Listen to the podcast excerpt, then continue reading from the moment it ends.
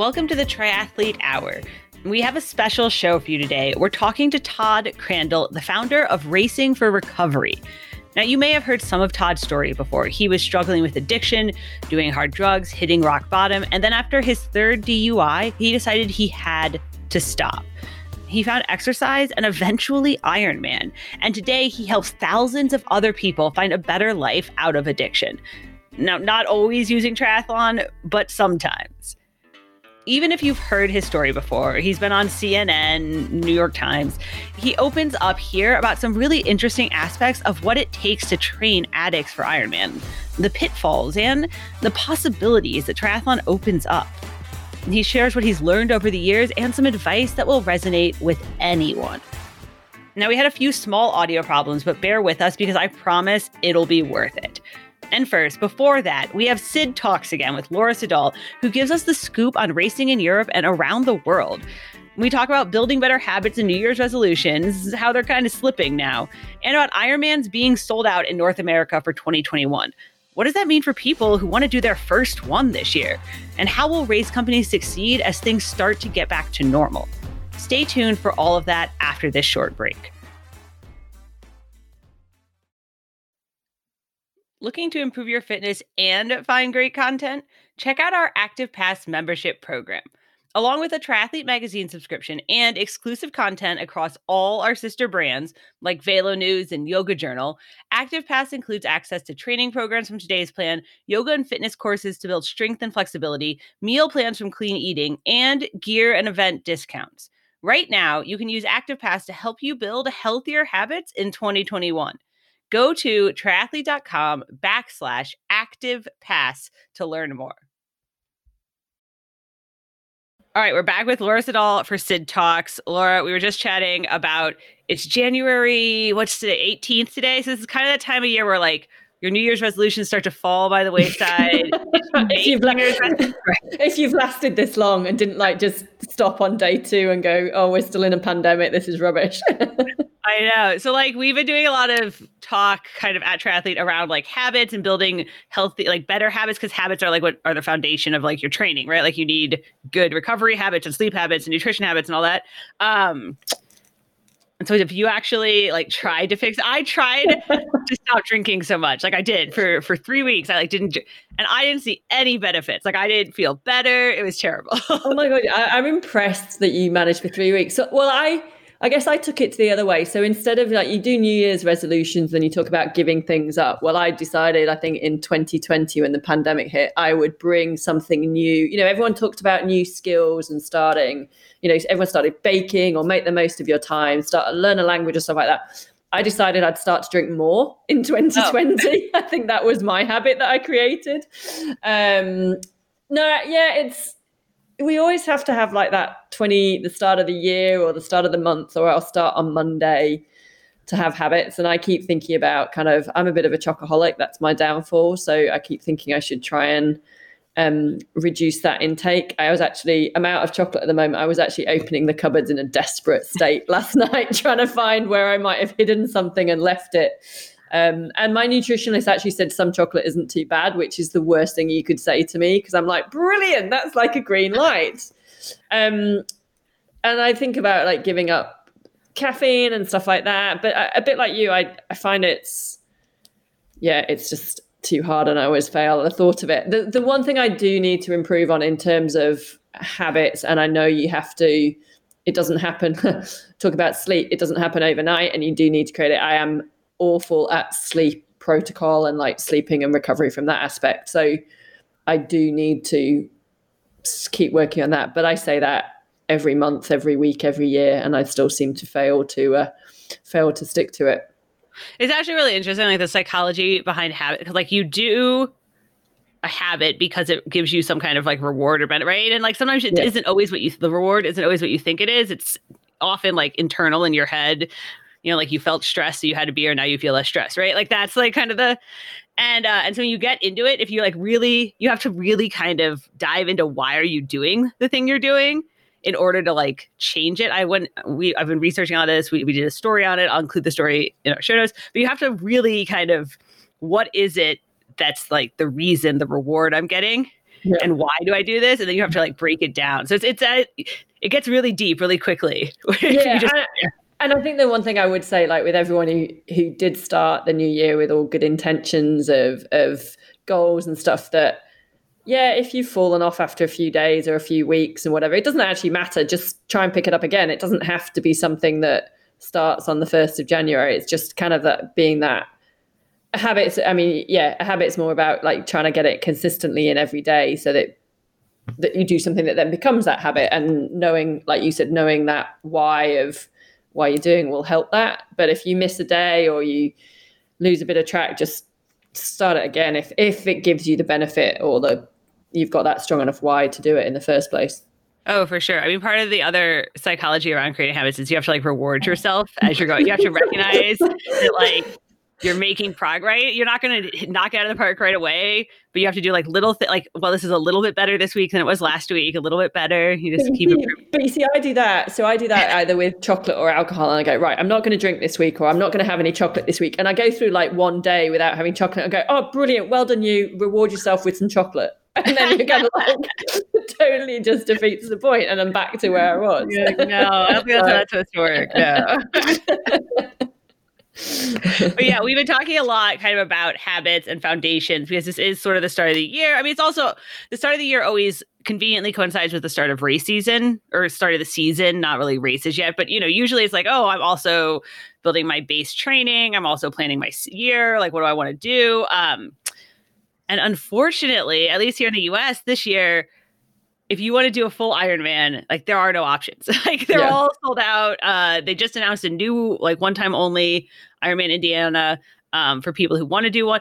Obviously, there are other brands, but there aren't that many in the US. Like not not for the full, not for yeah. the full distance. I don't think. I think you'd see there's quite a few other full distance options probably in other places around the world. Maybe Europe's got some independent races that do the full, but they tend to be more of the extreme uh, events as well, maybe. So right. not like not traditional. Yeah, yeah, the Xterra kind of or off road type of stuff. So yeah, it's hard, and I think. Yeah, I mean, most of those being sold out is because it, the races last year got postponed and cancelled, and those entries have been rolled over. But it does limit if you know we're bringing all these all these awesome new people that have taken up running and cycling in in the pandemic and stuff. If we want to bring them into the sport, um, however, we're saying that not everyone necessarily should then go straight into doing a right. full. So, you know, maybe it's that chance to again, like look for those grassroots events, look for those local events, which are probably the shorter distance, but maybe that's the the option that we have to support this year, um, and then build up for build up for next year again, hopefully yeah, if you are like, oh, hey, my goal for 2021 is to do an Ironman for the first time, like, it might not, because there really aren't a lot of options. Um, and like you said, a lot of that's from deferrals from last year, people deferring over uh, some amount. Yeah, is new people signing up, but it's not, you know, a ton. And uh, yeah, so you may have to do some like local races, some smaller races, some shorter races, and like give yourself a long runway. Yeah, and then plan it. Yeah, and plan in for 2022. I mean, I, I think a lot of races in the last few years have almost the ones that sell out and the popular ones anyway. You almost had to be a volunteer mm-hmm. the first year to then get in or get your slots uh, like for the next year. Um, so there's other options like that as well, maybe. Yeah, that's what happened with Ironman Arizona again this year. It sold out yeah. before it even opened. Yeah, crazy. And like you look at Challenge Roth as well is another crazy one. And again, like for this year, it will be a lot of people that have rolled over or you know, and, and deferred entry. But people queue up. So Roth have this crazy thing where you can they give out so many places. So if the race is on Sunday, on Monday morning they give out so many places. So literally, when you're leaving the race site after the finish lines party is finished on on, on the Sunday night, there's already people camping out, queuing overnight to get there. So, so, and some people, I mean, some people actually fly in from all over Europe and the world just to get their spot. They, they haven't actually seen the race. They just come, so they camp out. So they're one of those first people to get the slot the next day. Other people I've seen come literally straight off the race course, having finished, and are straight into the line camping oh. out overnight. And but Roth's amazing. Like if it's they'll either they'll give out food if people or if it's really bad weather they'll bring out blankets or they move everyone inside and things and then yeah in the morning that everyone's like gets their pass for signing up for the following year and then they open it i think a week later for online and it's sold out within within seconds again is this a is this like an issue in Europe? Like, are all the races sold out for this year already? I don't think so. I haven't heard that. Yeah, I haven't heard so much in Europe. It's gone really quiet on the race front, if I'm honest. Like, we've not really heard much about it. And you'd think, um, again, sort of races are target uh, lined up. I think there's a couple of full distances in May. Um, I think are probably the earliest ones in in Europe, but it's it is really quiet on that front. I really I think Europe's just kind of in a place of holding its breath at the moment to see what's going to happen over the coming weeks with with the numbers that are that, that are, are still an issue here um, and also like the rollout of the vaccine and how that's going to help help things. Um, i've not heard that they're sold out but i've also not seen that much in the news about um, promoting the races either.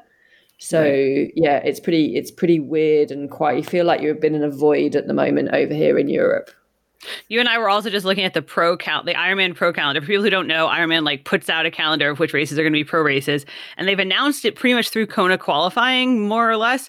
And there are not many races. There's like not a ton. There's like two Ironmans in North America, three.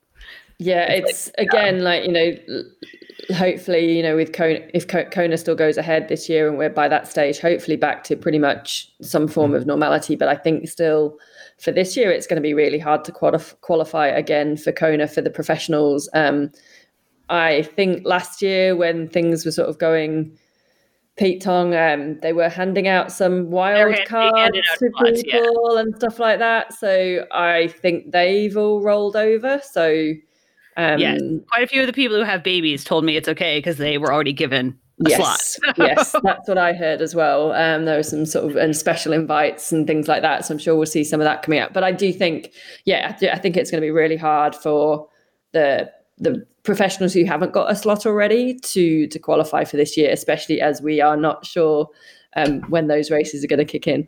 Yeah, it'll be interesting. And I don't know how all these race companies are going to stay in business either, um, mm-hmm. which obviously is something, you know, we all have talked about, we all know. But there was a I mean, I don't think this is something you guys follow as much in Europe, but there was a lawsuit against Iron Man kind of over Iron Man not giving refunds this last year. And the judge last week threw it out, said, you know, no, like you don't get a refund. Yeah. It's in the fine print. Like you signed that. Um, but if they had to give part of what the judge said was if they had to give refunds, they would go out of business.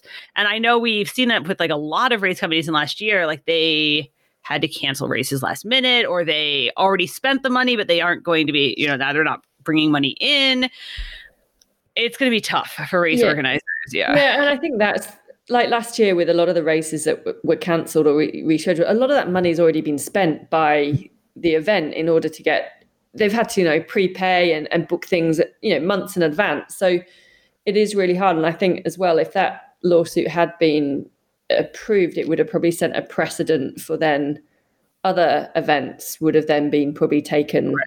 taken to court as well, who aren't even as big as Ironman. So um, which would have just put them under. I mean, it is really tough for the event industry, and you know, looking ahead to like even like 2022, um, what companies are going to be around still, or are they going to be new companies because companies are just going to fold because they they can't survive.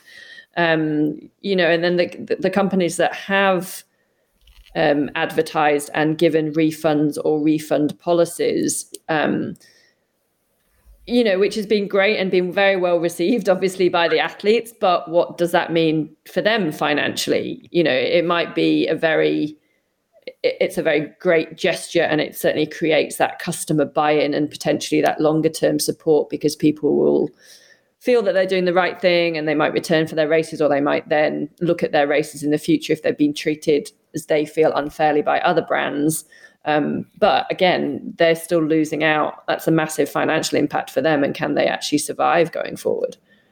Yeah, it's um, it's going to be tough for the next year or yeah. two for races. But I do yeah. think there's also, the, like you just said, kind of how people feel about it. A lot of this wasn't about legal. It wasn't really like a legal argument. It was really just like people were upset. People yeah. were upset because they felt like they were treated badly and they weren't getting responses and they weren't being told what was happening. Um, so a lot of that stuff just comes down to like customer service. Yeah, yeah, totally. And I think, you know, everyone's everyone's on edge this year and last year and stuff. Everyone's kind of a little bit more sensitive, I think. And I think there's you can see the the brands and the companies that have responded pretty well. And even if it's this an outcome that you don't like, just the way people have communicated can have a massive impact on that customer buy-in and making someone feel feel valued and worthy and stuff. And I'm not just talking, I mean, I'm talking more broader now. I'm not just talking about events companies, I'm talking about brands, partnership, any any company or and any sort of engagement or interaction mm. in this past year. I think. Do you think everyone's on edge? I don't know why. It's weird.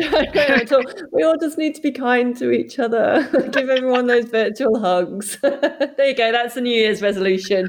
Try and be kind to everybody. Do one. Um, do a uh, random act of kindness every day. Okay, you do that. Okay. Yeah. Okay. all right. So, what are your? I mean, now that we've talked about like races and planning and all of that, are you actually planning? What are your plans for racing? Yeah, so I I got to a stage last year where I was kind of in a bit of a funk and was kind of losing a bit of direction. And actually, with my coach, Julie Dibbens, she said, let's just plan races for 2021. Yeah, we don't know what's going to happen, but I think it'll just give you a bit of focus and it might give that bit of motivation. And it certainly helped at the time. So we kind of mapped out what that you know nice ideal race schedule for 2021 would be if if things were back to normal um, the first race that I had was actually going to be at the end of January. Um, I was actually going to do Israman, um, but unfortunately, then with being injured, that ruled that out. But also, that has been postponed to as well now with the travel restrictions over there. So that's been pushed back to March. Um, I'm potentially down to do Challenge Miami. Um, so that's kind of on the cards if that, and that's mid March now. So um, my plan is to try and get back to the states if I'm let out of Spain and let into the US and and not too many issues around there. Um, but then later in the year, like I've there's um I would normally race Ironman Australia. Um, I've done that for the past four uh, three years. Um, big race and and New Zealand. Obviously, I think Ironman New Zealand will take place, but I won't be able to get there to race it, which will be a shame. And Challenge Wanaka is normally a staple on my race calendar and then I do yeah Australia in May, but obviously I won't be able to get back to those, which will be a shame. So I've looked at some European uh, long distance races in May. Um, so there's a couple. There's Ironman Lanzarote or Ironman Mallorca, so they're kind of like sh- penciled in. Um, Roth will be the big one for me if that if that goes ahead in July. Um, just love that race, and we'll always kind of try and get to that race to race it. Um, and then looking to the end of the back end of the year, obviously Kona if qualification works out and that sort of thing. Potentially again Ironman Wales if that again if that's on the cards that's in September so just before Kona. Um, and then yeah a couple of challenge half like so Cape Town and Daytona again right. at the end of the year. Um, I mean, that's kind of the rough a rough outline, but it's, it's hard flex- to plan. It's hard right. to plan. It's flexible to change. There might be other races that pop up if they if they can, and I might jump into those depending where I am um, with fitness and location. Um, yeah, and, and we'll just see. So I've kind of I've been using it. Yes, they're my goals or they're the races. Right. I'm hoping they happen. I'm working as if they are going to happen, but I am fully prepared that they won't. Um, but yeah. still keeping that training just being like, if I can be better today than I was yesterday, then that's only going to serve me. You know, I just want to get back to fitness and be able to actually swim, bike, run fully in all three disciplines for once in the last few years. it is uh it is like a circuit. I think everyone's struggling with this. I sent my coach like a email that was I want to do an Ironman in the summer, but if I have to go obviously we cover the Olympics. So if I have to go to the Olympics, yeah. I can't do one after that, but I don't know if they're going to have journalists at the Olympics yet, and I won't know that till March. But then if they don't have them, will I be able to go to Europe and race? But if I can't go to Tokyo, why would I be able to go to Europe? So you're like going in this circle of like logic, and you're like, this doesn't. And I think probably everyone's kind of like, what's going to happen? As all like I'm from California and if Oceanside happens, I'll do it. But as all my friends are saying, I'm registered, but I'm not training. Like, yeah. I don't think it's going to happen. I do think St. George in May will happen. That's kind of my first flip, right? So you're kind of like judging these based on, well, probably this one will happen, but not this one. It's a weird situation, guys. We're all in like a very weird place right now. I get that. it's fine. Yeah, and I think it, it's probably maybe a little bit different for the professionals because effectively it is our job. So, and whereas I appreciate for age groupers who have got a race, you know, it's a lot of it's a big time commitment for them to train for a race when they've got work and family and other commitments. So it's probably more of a, a dilemma for them going am i am i am i going to commit this much time out away from family or away from work and, and and sacrificing other things to do this race which i'm not sure is going to happen? That's probably a harder decision whereas kind of it, it is what i do day day to day. So i still yeah i still need to focus on that and and yeah actually for me it's just trying to get back to being fully healthy and fit and being able to do all three disciplines at capacity. Yeah, yeah. yeah, I always think it's interesting though, the people who like actually work behind the scenes in the sport, if they're training for races and signed up for races, that's a sign, right? that's when you know, like, hey, these might actually need, happen. You need the inside knowledge You're going, oh, okay, okay. right. okay. So well, good luck with everything. Good luck getting back to to all of your training, and hopefully some of these races happening. Hopefully, I see you in Roth this year, right? Yes, definitely. Yeah, that would be awesome. Oh, you'd, you'd, love it. I can't wait. Can't wait to ch- anyone who comes to Roth. Just yeah, you have a blast. And I think if you know if it happens, that's I think any race that happens this year is going to be bigger, bigger and better than we've because everyone's just going to be so happy to be on a start line and to be able to see people again and be grateful for that opportunity. But I think some are just some of those iconic races that have suffered last year are just going to be bigger and better than ever i think because there's going to be so much so much so much energy going into them. For sure. Fingers crossed. Fingers crossed. You don't want to miss any podcast from triathlete magazine. Be sure to subscribe on apple podcasts spotify iheartradio wherever you get your podcasts.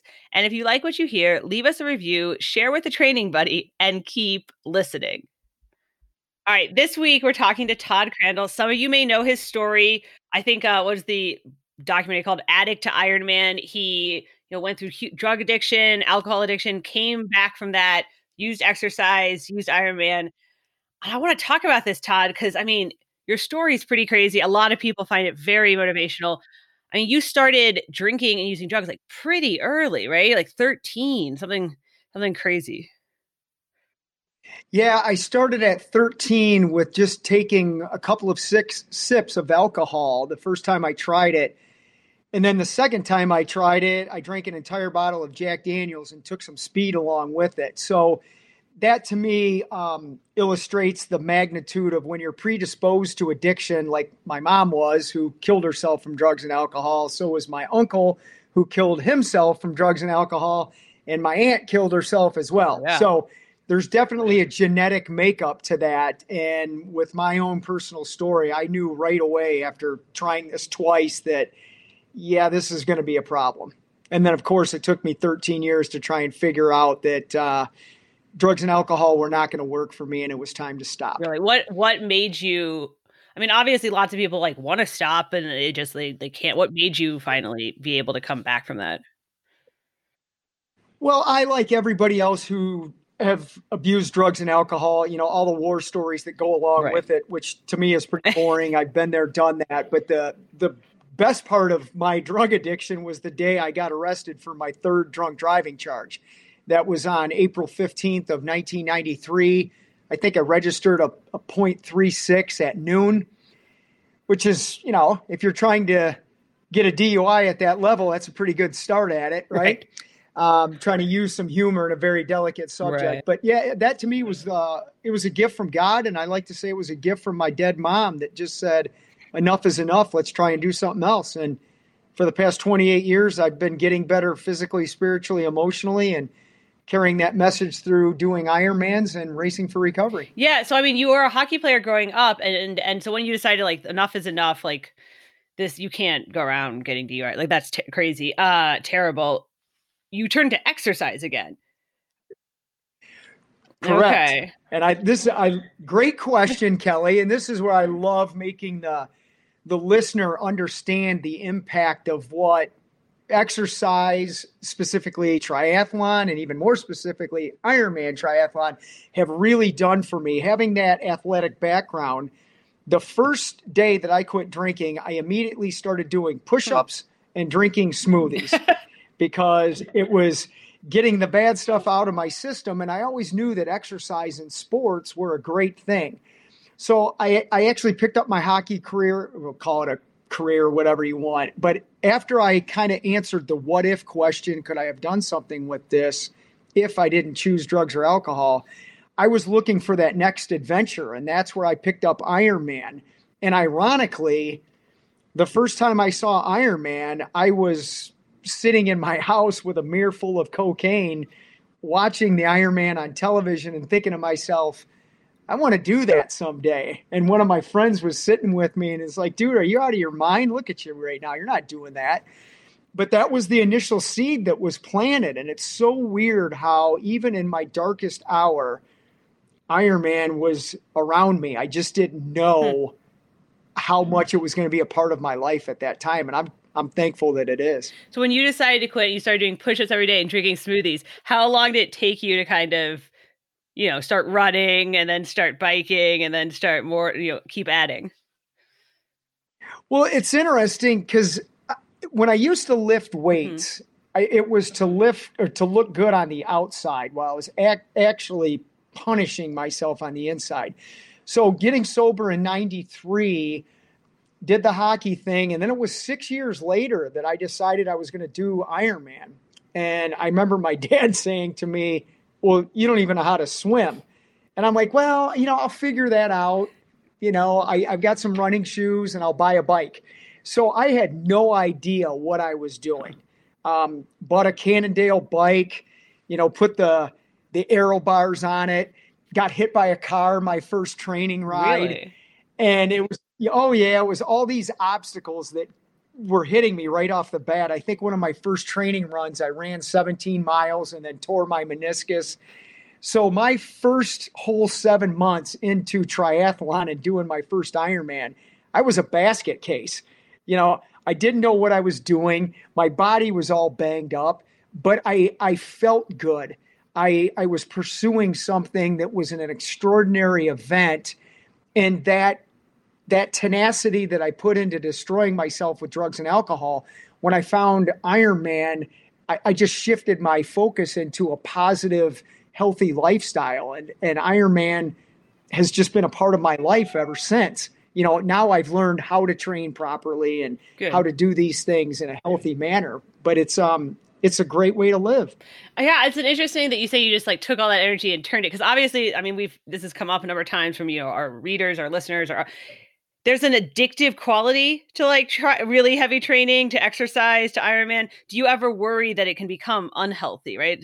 Focusing all that energy.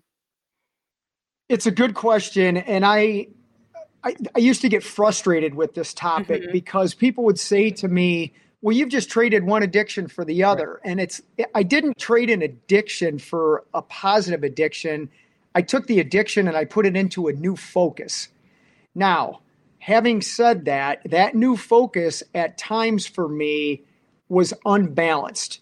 I mean, in, in 2008 and 9, I think I did two Ultramans, maybe 15 or 16 half Ironmans, and four or five full Ironmans. Mm-hmm. I mean, that's a that's a big volume but I was doing it to promote Racing for Recovery, which I knew was carrying a message of hope to people who were battling addiction and to some people to even find triathlon. So it was a business slash personal thing, but I was way out of balance. And over the past decade or so, I've really learned how to do a big volume of races, but yet keep a life that is balanced with family counseling people, you know, friendships, all those things. Because I think in, in 2009, I did, uh, what, nine, one iron, two, two full Ironmans and then eight half Ironmans. So still a pretty good volume of races, but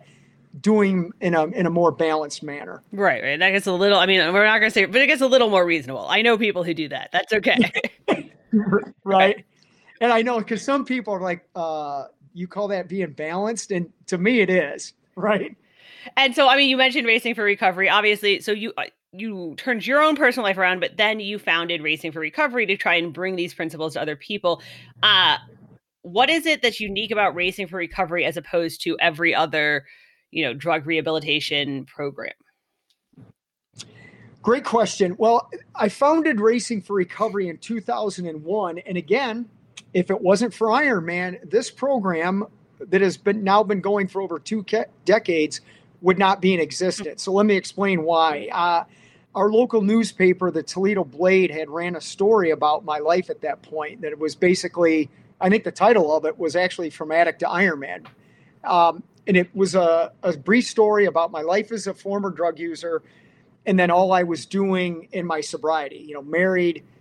Uh, ironically, I was a pharmaceutical sales rep at the time, but doing this extraordinary event. And I had just come back from Ironman New Zealand, which was my fourth Ironman.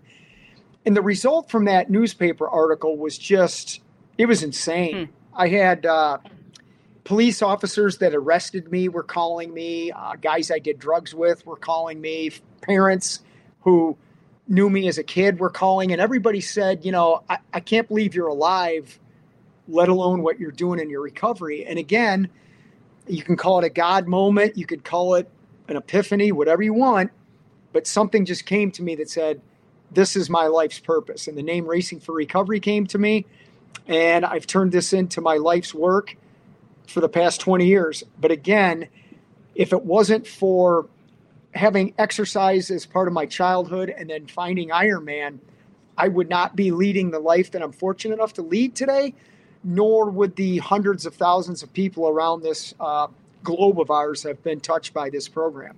So that that truly is the magnitude of what Ironman does in general and specifically what it's done for me that has given me a platform to help a lot of people and that's what i'm in this for is to serve other people and so racing for recovery i mean how does it work when people come to you like they're ready to get clean right? And and you kind of help them through that process and they have to follow steps and stuff? So here's what's different about racing for recovery is the traditional programs and god love them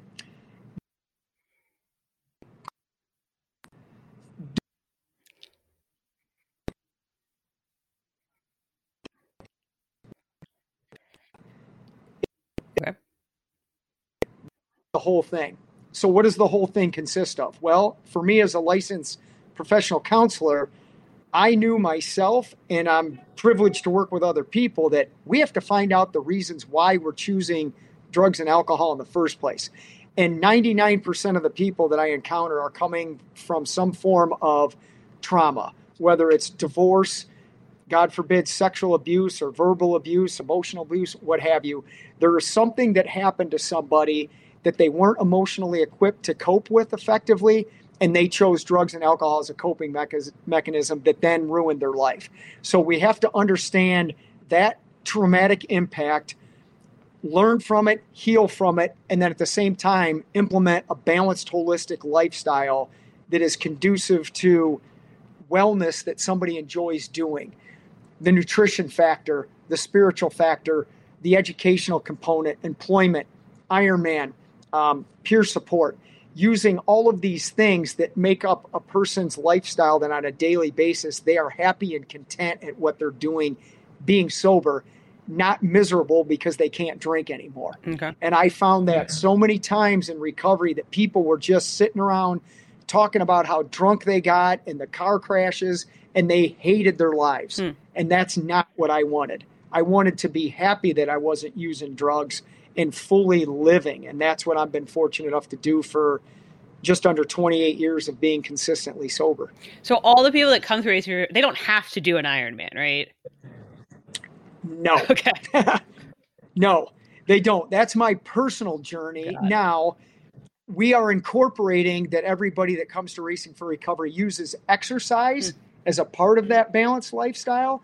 And some people have chosen running as a part of their uh, exercise component. And some people who have come here have literally gone from addict to Ironman like myself.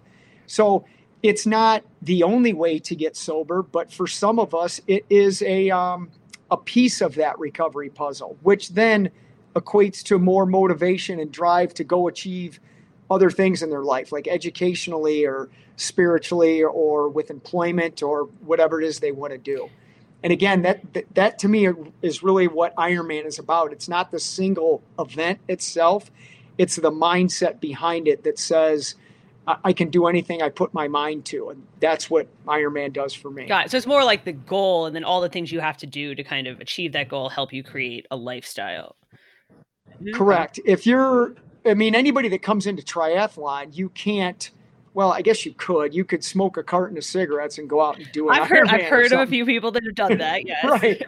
It, you know, and it's like, but it, it, to me, it's talking about quality of life. Mm-hmm you know how are you training uh, you know what type of equipment are you using is just as important as to what foods you're putting into your body that's why i'm a, a plant-based guy um, the, the peer support the coaching that you're getting you know your family support not taking advantage of your family due to training and racing it's a balanced way of doing this so people can enjoy it and I mean, you said exercise is a component. Obviously, people choose different kinds of exercise.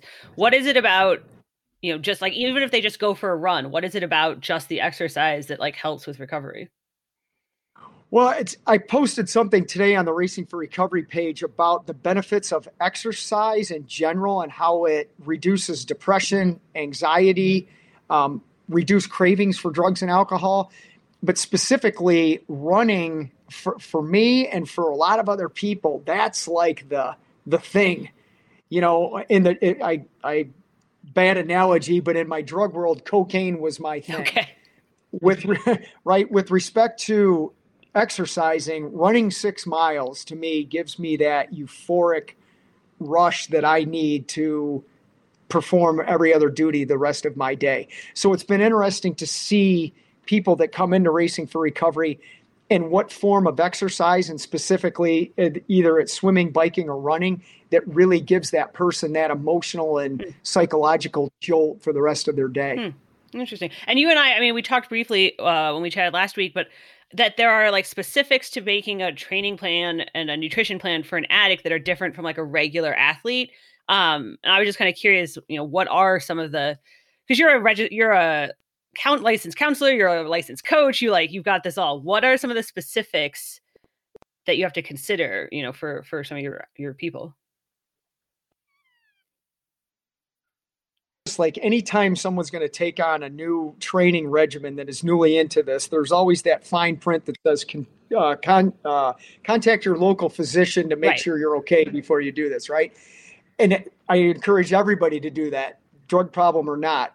But you got to remember, people that are coming into this that have been battling addiction for two, three, sometimes four decades that are now coming into this, there's a lot of other health variables that need to be taken into consideration. So it's important that, you know, people get go to the doctor and see where their bone structure is, mm. you know, because bones are are brittle uh, people's minds are not performing as well as they should. Uh, they might have dental issues.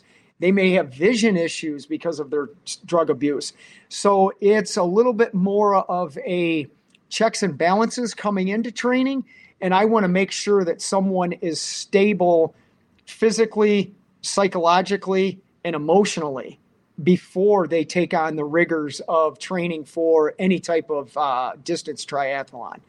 But once they're they're coming around and their bodies start to rebound, then you just slowly get them into a training program that you know helps build them up, not burn them out. Okay. And how many? I mean, you coach at, like athletes, right? Like, how many people do you have coming through at any time? I don't it's ironic. I, I have an Ironman certificate to coach, but I don't really use it the way that it's intended to because I'm too busy doing other things. I just I guide people okay. and then refer to them, refer to other Ironman coaches who can spend more time with them. But at Racing for Recovery, we have licensed trainers that are mm. here to help people with exercise in general. And then, like I said, with specific stuff to Ironman, I have a list of people that I can refer to and do so for those needs as well. I'm the guy that just likes to train with people. You know, yesterday I was in the pool at 5:30 in the morning with a couple of our guys just you know, excited to see them up that early, sober and having a good time in something that they never thought that they'd be doing before. So I'm kind of like the Ironman cheerleader, if you will. Okay, all right. And uh, and I take it then you're still training all the time. I mean, you must be if you're getting roped into 5:30 a.m. swims. It's a it's a, a lifestyle, and if it's a lifestyle, that means you're doing it all the time. I'm that's um that's one of the things about having a I don't like calling it a, uh, an addiction or anything like that. I call it that inner drive. Doing one Ironman, I remember my dad saying to me, "Well, you, you got this out of your system. What are you going to do now?" And my answer was uh, probably twenty more of them. You know, so I've done eighty four of these crazy things, and it's just I love doing them. So I can't see myself retiring from this until I'm in a box somewhere. You don't and this is I'm just curious. You don't ever feel like, oh, now that you don't get the same high anymore from that, you have to like do something crazier next?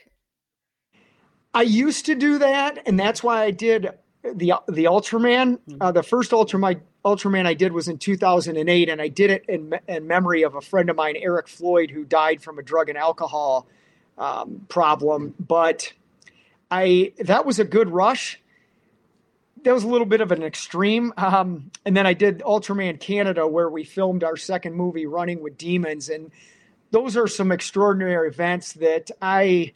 It, it's nice to say I did that, but the Ironman distance and, and more of a seventy point three is more conducive for what I want to do right now. I'm not looking to, I don't know, do 500 Ironmans and 20 minutes or anything like that. You know, um, I kind of know where my limits are now. I know where that that rush is for me. And again, it's just sticking with the Ironman and half Ironman distance. Okay.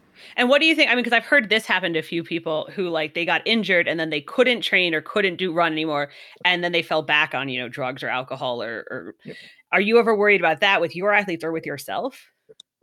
I'm not worried about myself because I've I've learned why I'm doing Ironman. Mm-hmm. And I have coached a couple of people who thought that Ironman was the end all be all for all their problems. And I kept telling them, you guys, look, it's not. It's going to be a year that you're going to put into this. It's an awesome year. When you finish the race, it's going to be an extraordinary accomplishment. But then what? So to me, it's using mm-hmm. this as a part of their new living, not make it the entire focus because – as anybody knows who's done a triathlon or an Ironman, there is a bit of a letdown. And you have to learn how to cope with that letdown, or I call it preferably a healing process, and make that um, productive for your next event that you're going to do. And that's what I've learned to recover, race, do it again, and kind of keep that flow going. But it's it's not beating myself up anymore. And that's a that's a fine art, especially when you're doing the volume of races that I've been doing. Mm-hmm. That takes some time to really understand the body physically and the mind on an emotional and psychological level. Yeah, I mean, I think about even people who like don't have addictions. You know, in the build up to it doesn't have to be an Ironman, but to a big race they've been training very hard for, and then I mean, there's a lot of dark moments they go through and ups and downs for sure. And I, you know, I could just imagine that it's amplified and yeah, and this, you know, Kelly, and it goes back to what I was talking about initially with why I formed Racing for mm-hmm. Recovery, and this get this get back to that trauma. You can not cope with that trauma and go out and put all your energies into training and doing a triathlon, and that's great. But then what happens when you're done with it? And this is what we're talking about. You're hit with that trauma again, and that's where a lot of times people get overwhelmed with oh my oh my god these things are still haunting me. I don't have a race to train for. And they go back to picking up a drug or a drink to cope with it. So i'm very cognizant of that mindset and work very hard with people who i'm privileged to be around and say listen i've been here. I understand what the emotional level what you're going to be going through. Let's make sure that we understand that and, and, and train and prepare for it properly. Because it can it can kill people. And in the world that i'm in it can kill people Really? Yeah, I could see that for sure. What did what yeah. was I mean, so you worked through your own trauma, I'm assuming, and and yep. in your whole process. um and and I think I mean you mentioned obviously this was like your third DUI and the co- and cops who had arrested you called you up. I'm trying to think I mean, I'm imagining that people eventually like forgave you for mistakes that you had made that could have hurt them or did hurt them, right? Is that part of the process? Yes, and that's an interesting subject. We, mm-hmm. we just talked about this in a red, in a Racing for Recovery educational group yesterday.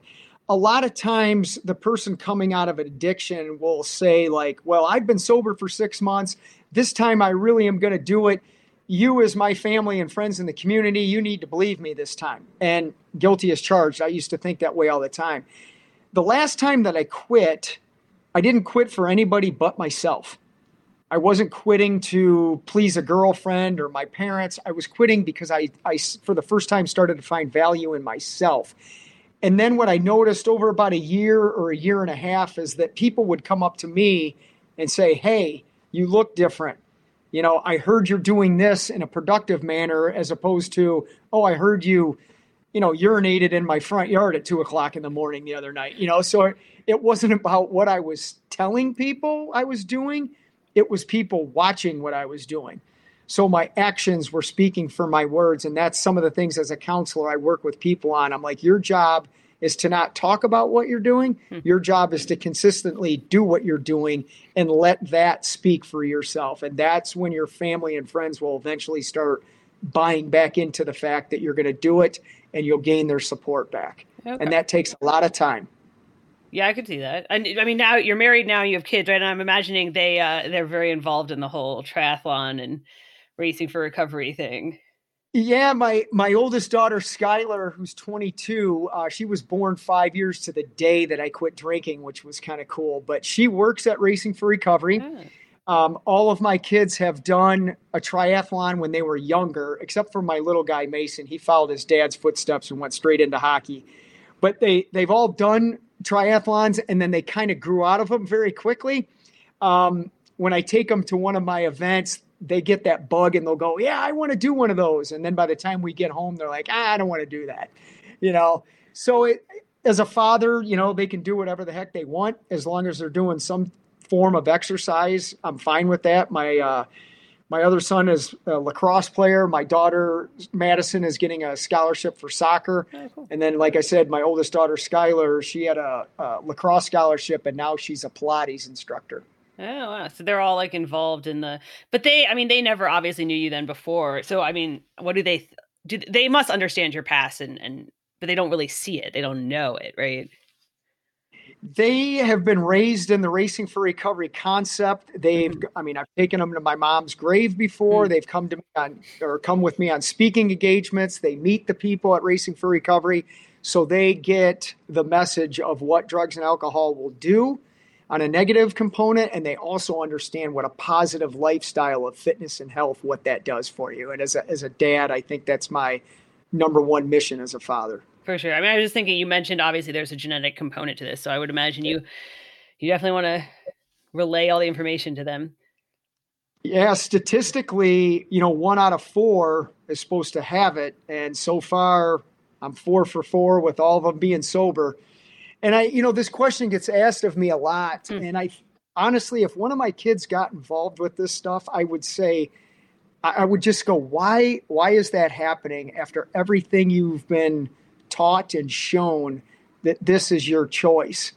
But I have to look at myself. You know, my mom killed herself from this, and I ended up becoming that person as well. So to me, it's the foundation of someone who is well balanced is a is a self a healthy self-esteem and when people like who they are they're not going to do self-destructive things to themselves what do you tell i mean i'm sure you get a ton of parents calling you a ton of people calling you worried about like their kid or their family member or their friend what do you say to people when they're like right in the midst of all that the first thing I do when I get a phone call that somebody asking for help, the first thing I tell them is congratulations for starting to care about yourself. I'm proud of you for making this phone call because I know how tough it is to raise your hand and say I need some help. Mm-hmm. And I'm I'm I'm still blown away by people's reaction when I tell them congratulations and I'm proud. They they're puzzled that I even acknowledge that. And again, that shows the lack of self that people end up with when they're abusing drugs and alcohol. But to me, it's let's get you in here to Racing for Recovery. Let's have you assessed by a, a licensed clinician, see what your needs are, see what resources Racing for Recovery has to offer to help you and your family. And if we can't, we will refer you to someone or some agency that can. But I'm proud to say that Racing for Recovery is the first a- agency that's ever combined programs for both families and loved ones in the same environment because each person needs to understand what the other has gone through to have empathy for and then more appreciation of what it takes to really heal on both sides because it takes a village, if you will, to have um, peace and harmony with not only the recovering person but the family as well. Oh, so you mean you bring in like the family members too at the same time? Okay. Correct. We're uh, again back in 2001. I wanted to do something that was different, and I thought, well, I I need to understand what my choices to use drugs and alcohol did to did to my families, and I always wanted my family to understand what it was like to walk in my shoes, not not as a pity party thing, but like I just understand what I'm feeling here and what why I think the way I do. And again, I really wanted to understand the impact of what my addiction did to the people I cared about. And that's another interesting journey because to be able to sit back and have people go, you know, I felt this way when you chose to use drugs. I was scared. I was isolated. I, I didn't sleep. Those are things that we're not cognizant of that we think we're just screwing up our own lives. We have no idea what we're doing to, to everybody else. Hmm. And so Racing for Recovery is based in Ohio. It's like a, a, whole rehab program. This is a question out of left field, but given you know the rise and like the opioid crisis and everything, have you guys seen hmm. an increase then in the last so many years of people coming in of more you know interest in the program? We have seen an influx of people every year since we've started this, hmm. and that's good and bad. Um, even with the the COVID thing and the opiate addiction, and now it's crystal meth and hmm. weeds a thing again. It's just this never ending circle of self destruction with drugs and alcohol. And we just keep reaching more people because of the impact and our concept has on people. They're, they love the fact that they can come in and get licensed clinical help from you know co-occurring disorders that are going on and then also help in building this lifestyle that they never thought that they'd be living. You know when i have a, a, father that says to me i never thought that i'd be able to stay off of drugs and build a relationship with my son again that's one of the greatest feelings in the world. It's just as much of a rush for me as as finishing ironman hawaii or whatever you know and that again is what ironman has done for me. It's given me this this platform to share, you know, not only my story, but what I've done with that to turn it into racing for recovery and let somebody else get a taste of that themselves. So it, addiction is never going to go away, unfortunately. Mm-hmm. But if we can prevent kids from starting it, and then we also can show people who are in it a way to get out of it, then I think I'm fulfilling my life's purpose here on earth. And you mentioned obviously people hear more and more about you've done a there's been a few movies, a few documentaries. Pure Euphoria is the one that's out right now, right? What does pure euphoria mean? To me, that sounds very drug related. ah, that's interesting. Um, no, it's not drug oriented, but yes, it could be. Well, if I was using, as I said, if I was using cocaine, that's definitely the vibe I was searching for. But I found that pure euphoria in sobriety. And Pure Euphoria is our third movie. It was um, I did Ironman France in 2000. Geez, when was this? 2019, and then drove down to Madrid, Spain, the next day and shot this uh, extraordinary film down there in this beautiful location. And it finally got released a couple of weeks ago, and it's a um, it's an interesting film. The cinematography is great with it. Uh, they don't show my face at all, which is good. Hmm. Uh, but they the the visual matched with my words are resonating with people who had a drug addiction, who've never done triathlon, who have done triathlon, because what I'm talking about in there is being your best self. You know, what does the best version of you look like? And what effort are you going to put into achieving that? And especially during these times people are feeling isolated they're battling anxiety and depression. And i want people to know that just because we're going through this pandemic does not mean it has to change your mindset doesn't have to change your mood and it certainly doesn't have to hinder you from exercising eating right and going out there and taking care of yourself in a productive manner. And that's what that pure euphoria feeling means to me Okay, so when you say like uh you know pure euphoria and and you, your best self did you feel like you had achieved your best self when you crossed your first ironman finish line? Like what did you think when you crossed that finish line? I'm going to give you two races that were okay. very significant. One was finishing my first race which was november 6 1999 the inaugural ironman florida. Hmm. when i finished that with a like i said with a torn meniscus and everything i've gone through i was just like wow man i did it and then right away, it was I was grateful for everybody that helped me get there. And then I'm like, when's the next one?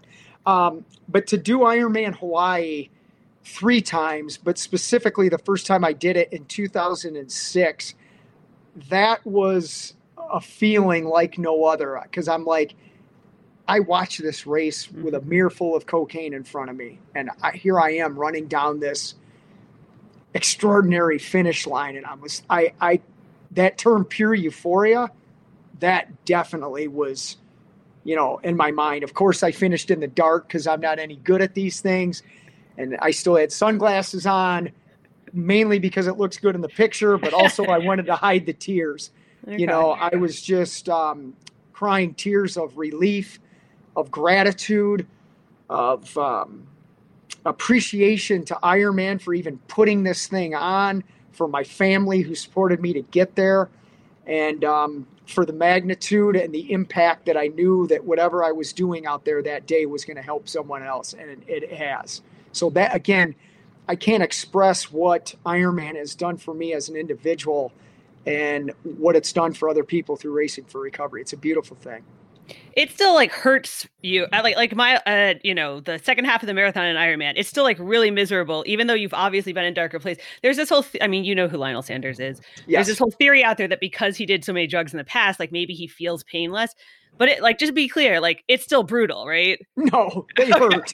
you know, any anybody that says they don't hurt, I'm like, are you high right now or what?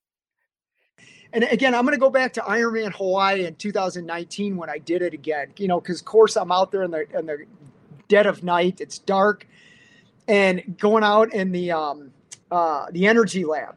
You know, I mean, it's it's dark out there. It's lonely out there. But I was watching and listening to the planes fly overhead, and I'm like, how do you want to feel when you're flying home on that plane ride? Hmm. You know, do you want to know that you've failed and you quit? Or whatever hurt that you're going through physically, emotionally, psychologically, or whatever, it's going to last a couple more hours. You're going to experience that pure euphoria again going down the finish line, and that flight home is going to be a heck of a lot better.